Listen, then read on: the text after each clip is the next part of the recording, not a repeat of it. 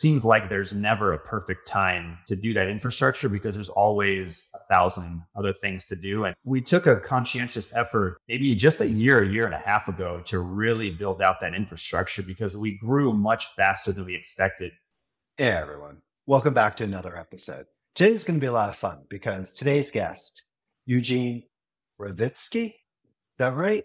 Did I? And I apologize. I meant to ask you that right before, but I was kind of excited about this because Eugene and his brother started a really cool company that's a mix of e-commerce and drop shipping called Factory Pure. And they're in a really great place of what they're doing with it. But the conversation I've been having with Eugene is about sort of his use of Google AdWords, the type of infrastructure they're putting in place to help grow the company. So I thought this would be really a lot of fun to dive into what it means to be growing a company because we talk with experts and we have stuff to actually have someone who's really in the thick of building their company and what they're doing and how they're going about it, I think will be a lot to learn from.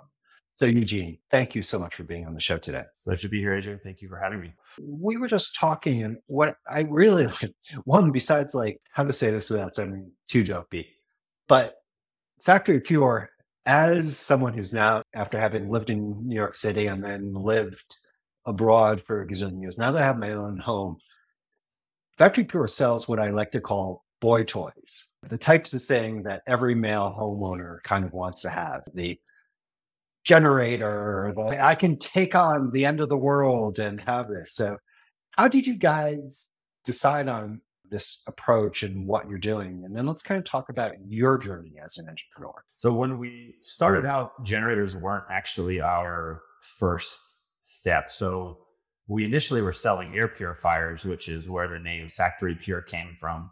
So, Okay. a Sure. cautionary tale of boxing yourself in with the business name. But uh, we we quickly realized that air purifiers it was a tough niche. There was a lot of competition. Everybody sold the same item at the same price, so there wasn't really a way to differentiate yourself from the 50, 60 other retailers that have been doing this for much longer than, than you have. So we we pivoted several times, and the reason why we landed on generators at the time, it, it wasn't as much competition because people didn't really want to get into all these heavy items and a lot of the manufacturers they want you to stock the inventory. So we had kind of like this uh, mixed model where it's half drop shipping and half stocking so we initially pivoted to, to refurbished products we thought we could separate ourselves that way and then the next step was what products do people not so much care how they look because sometimes refurbished products can be a little scratched up or dented and the first thing that we thought of was generators. So we, we figured, well, people get generators, they're a little nicked up, nobody really cares. And, and that's how we, we pivoted into generators. And now that's probably about 70% of our business. Was this something like you and your brother said, "Oh, let's start an e-commerce company," or was this just like, "Hey, this looks like a cool idea," and it just kind of built up from there? Max, so he's seven years younger than I am. His name's Mike. When, when I was in college, I at some point purchased a cell phone for a girl that I was dating at the time. and It ended up arriving. It was a little bit scratched up. And I had taken so much time to find a good price that I figured, well, instead of returning it to the seller, maybe I can just resell it on eBay where I bought Yeah. it. And so I resold it. We made a little bit of a profit on it. And so we started seeing this opportunity. We started buying cell phones little by little, uh, reselling them. Eventually, we threw up a, a very basic website and kind of took off from there. We were selling wholesale at some point, and eventually we got into some legal trouble because the carriers at, at some point didn't want you to sell their products anymore. So that business Mhm. worked for a while, and then it it went away. And by the way, that was before Shopify and before a lot of these other platforms now that make it much easier. So back then it was pretty hard to, to throw up a website and manage it. When that downfall came, we thought, well, we need to find something else to do. We wanted to keep doing the entrepreneurial journey and figure out something else. And we realized, well, we did figure out e-commerce. We figured out ads. There's a lot of components that we learned about. And ultimately, what you sell doesn't matter as much. And so we decided just to continue on that e-commerce journey. Very cool. I mean, you've been doing this for what, 15 ish years, give or take.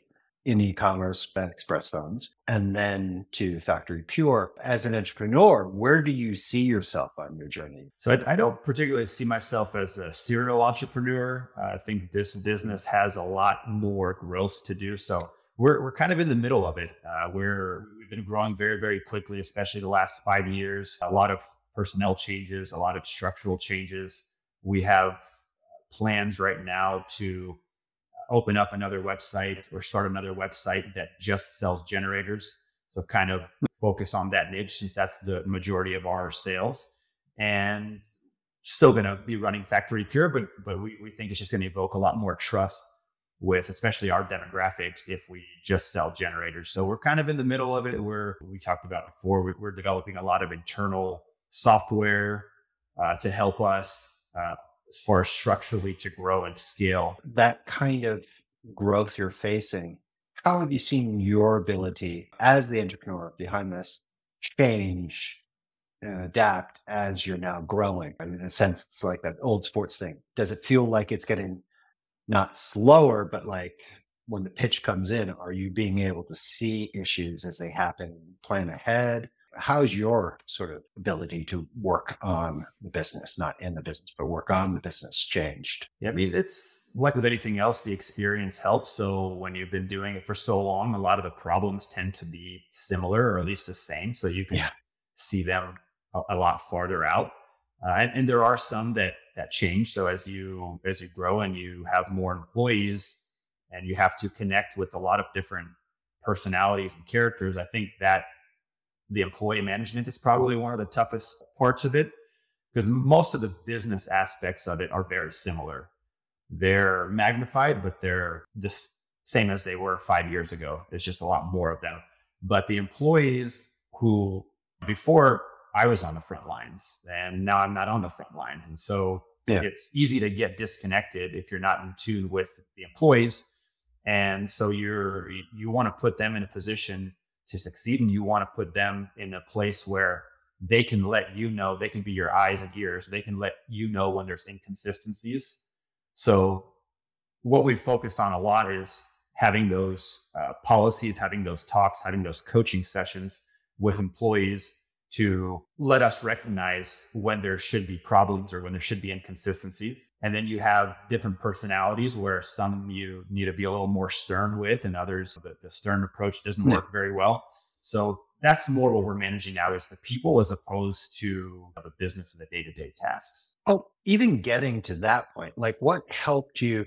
Like what was interesting from that is like, oh, some of the people were coaching, some of the people were more, you know, directing, stern how did you kind of get there? Because I know from my experience and when I talk about entrepreneurs, first you kind of have a process that works for you wherever you are, as I used to call it. Yeah, I was very good at management by walking around. And then all of a sudden, as I kept expanding, I was like, wow, I'm still doing this and it's taking more and more of my time and less and less gets done. How do I have to adapt? How did you kind of move and what helped you move to that more of a coaching approach to getting the team ready to be able to do the way you wanted it to be done? Well, we have grown quickly. Our our personnel hasn't as much. We even right now we're still we have a team of 20. So we bring people on slowly and it gives us a chance to personally kind of train them or be involved in the training and see what their personality is and how they react to if they make a mistake. And we approach it, let's say, in a kind of a lighter, playful way.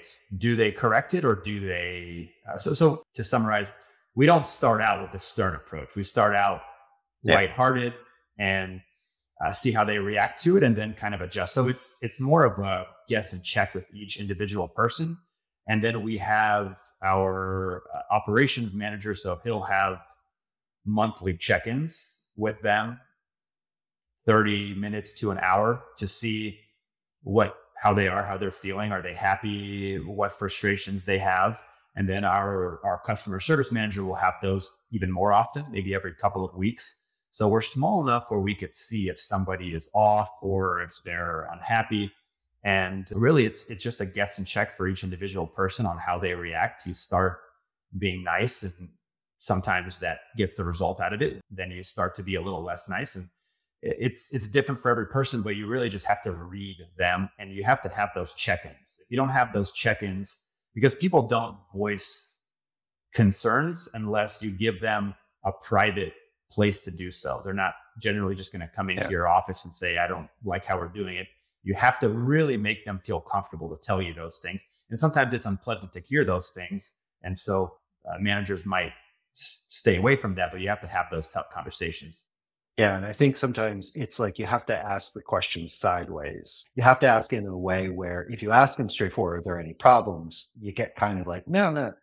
But if you ask things about other things and how they're facing, and then all of a sudden you hear something, you can get so much more. So that is really cool that you're going through that. And I just wanted to say one thing. You were saying, oh, we're not that big, you know, 20 people. It's like, look, 20 people, Inc. 500 five times, all this and having also been in a similar size company, you know, when we were there, it feels like it's small because we're comparing ourselves with the people right above us, but you're in the top 5%, if not even higher, of mm-hmm. business sizes in the country. It just feels so weird because we hear so much about larger companies. Something you were saying earlier when we were chatting before the interview that I would love, because you talked about the infrastructure you're building and how it helps support some of the things was finding the time to kind of keep that focus on what you needed while also running the business. How do you decide on what infrastructure you're building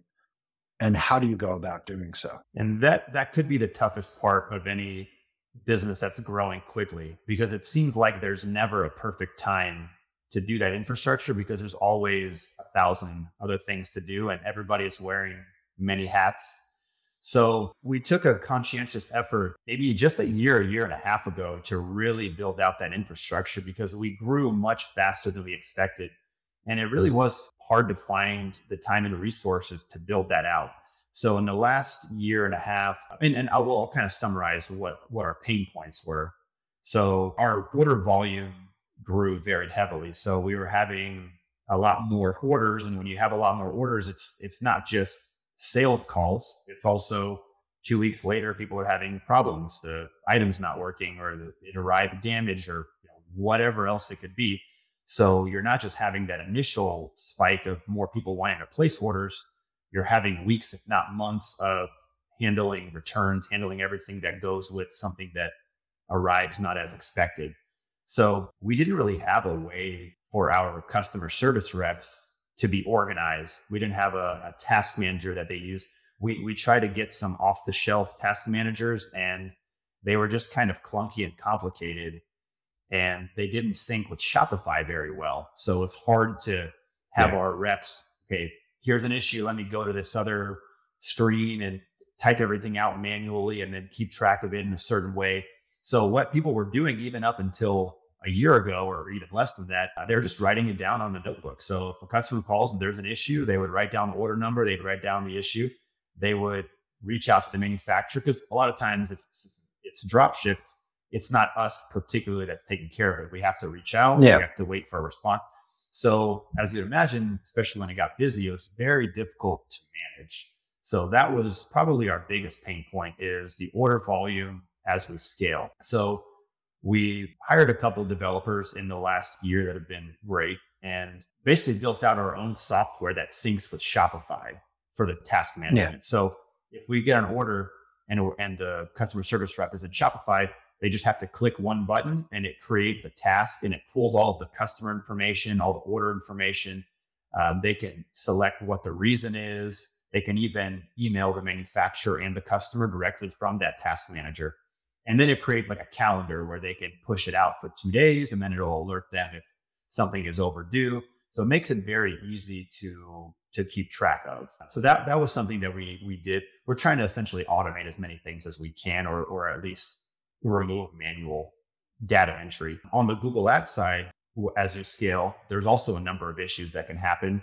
One being sometimes for no apparent reason, your ad spend just spikes and for certain products. And by the time you notice it, you've spent hundreds, if not thousands of dollars. And it's very difficult to keep track of.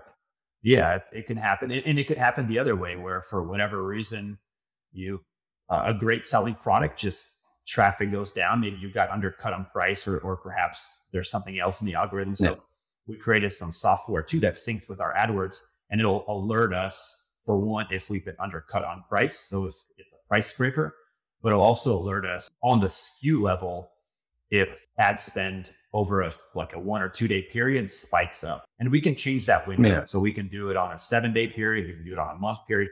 So you can see, okay, these SKUs for whatever reason, traffic went up a few hundred percent, but conversion did not. So it, it, they're, if they're if they're going in opposite directions, then we know it's either something algorithmic that's wrong with Google or or something else. But at least we know that it's an issue, so we can go and adjust that before we're spending hundreds, if not thousands of dollars before we figure that out. And then Wait. the other way, if we stop getting traffic for a certain item, we can go in and see why that is and correct it quickly. What Google, yeah, suggested automations for the Google ad platform causing problems. I I can't ever see that happen. Isn't this like the most easiest pro- platform ever? Really? Not? Yeah, it's hard when interests aren't always aligned, right? I mean, their goal is to yeah.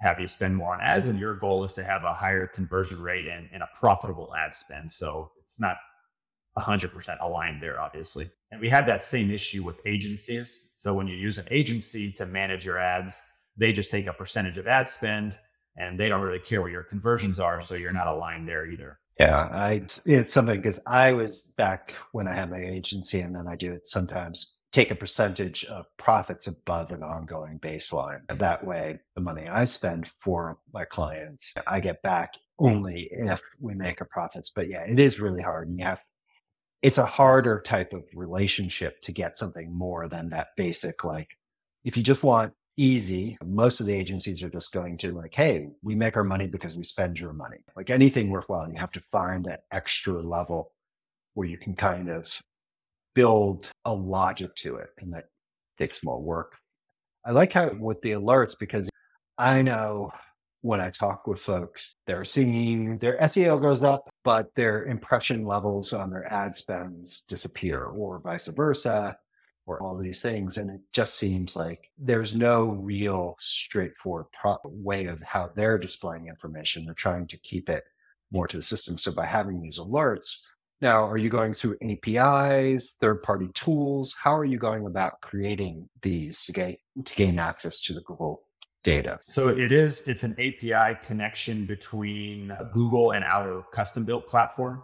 And then so our developers yeah. just kind of tailored the alerts and the screens and what we can toggle and see. And because we we have over 4,000 products in Google now. So if one or two of them have some issues, either spiking up or spiking down, as you can imagine, it's going to take us probably weeks before we even figure that out. So this just lets us organize high to low. So we can organize, okay, what are the top 10 products that have a highest percentage up or highest percentage down?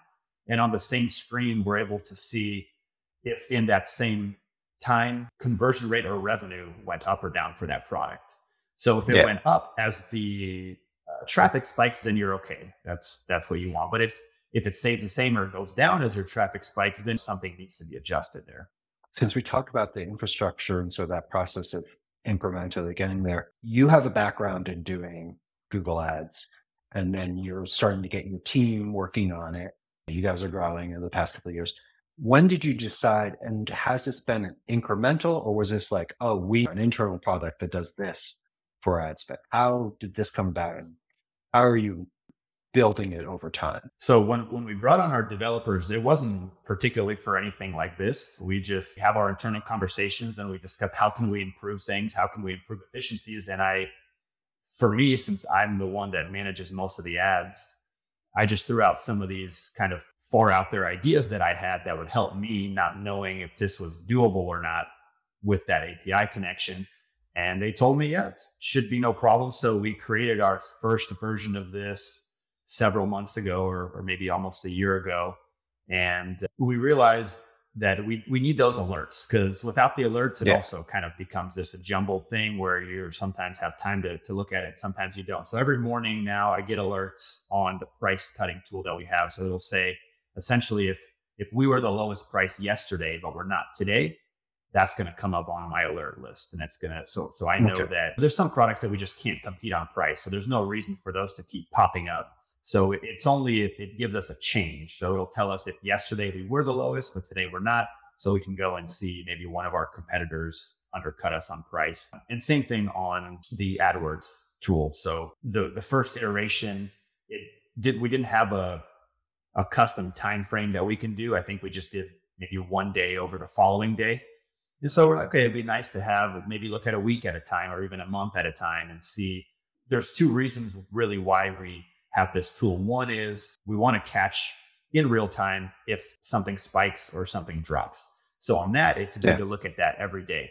But then we also want to look over a long period of time. This product sold really well last month as as a whole, but this month it took a big hit, or or the opposite. Why why was traffic going up?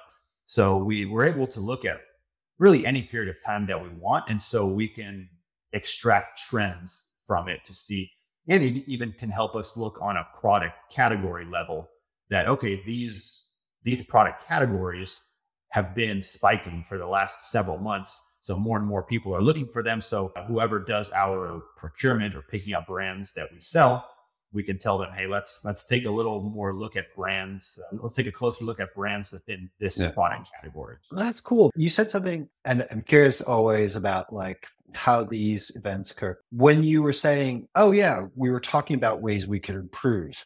Are you using a system? Do you have a learning organization? Is this part of the foundation of how to do this?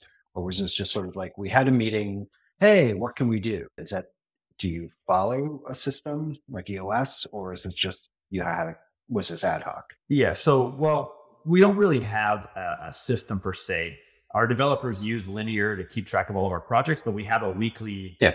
dev align meeting, and so that that meeting is twofold. So one is just to, to discuss ongoing projects and see what state they're in.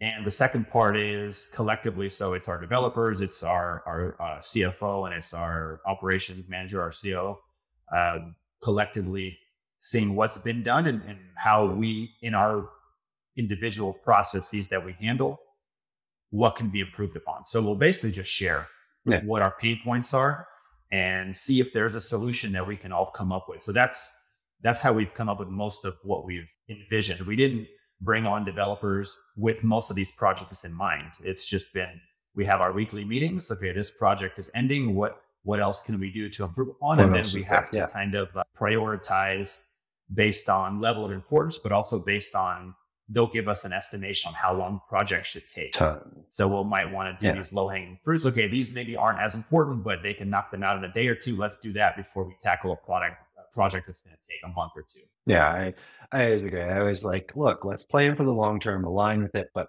let's go hit the low hanging fruit first because it always feels nice to get a couple of wins, even if they're not going to be big long term. It's nice to have that, like, hey, we just made a few extra dollars. You said earlier, you're not looking to be, you don't see yourself as a serial entrepreneur. The evolution was, well, okay, Express was there were problems with the business model of like what you could sell is.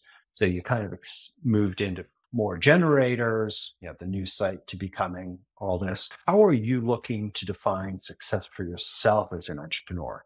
Because you're, like we said, 15 plus years into this, you're doing some really cool things. You're being able to work with your brother. I used to have my brother and I work together. It was a lot of fun. And then we both decided to go do different things.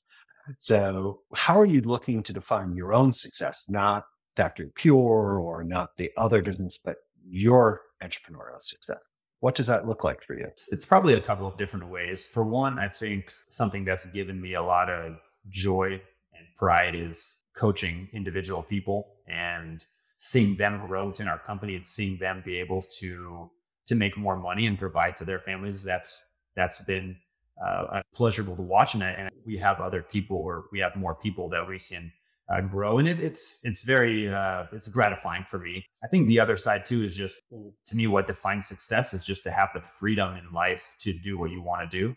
So for me, that's yeah. if that's the freedom to keep building and and, and uh, growing this, which right now I I don't see any end in sight for that. Then I want to be able to do that and and not worry about the financial aspects of it, but worry about the actual structure and the people managing and And are we better than our competitors? Because I think for me, it's more of a competition than it is that I'm, I'm trying to enrich my life at this point. And, and if that's going away and starting a family and, and doing that, it, I, I would just, I like to be in a position where I have the freedom to, to do what I want. Well, it seems very much that if you're not there, you're pretty much close, directionally at least, just from watching it. So that is very cool.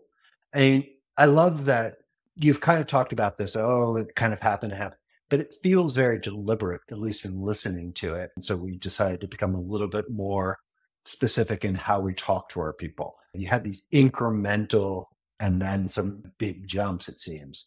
I like that approach. It seems like you're really approaching this in a way that is going to give you the type of business and the type of journey as an entrepreneur that will be a lot of fun. So I'm really curious to see where you go with this. This should be a lot of fun. We'll have to bring you back down the road and see once after the new site and the new yeah product, you're the generator king. We'll come up with some phrase for it, but yeah, have to have you come back on. I really think it's really cool what you're doing.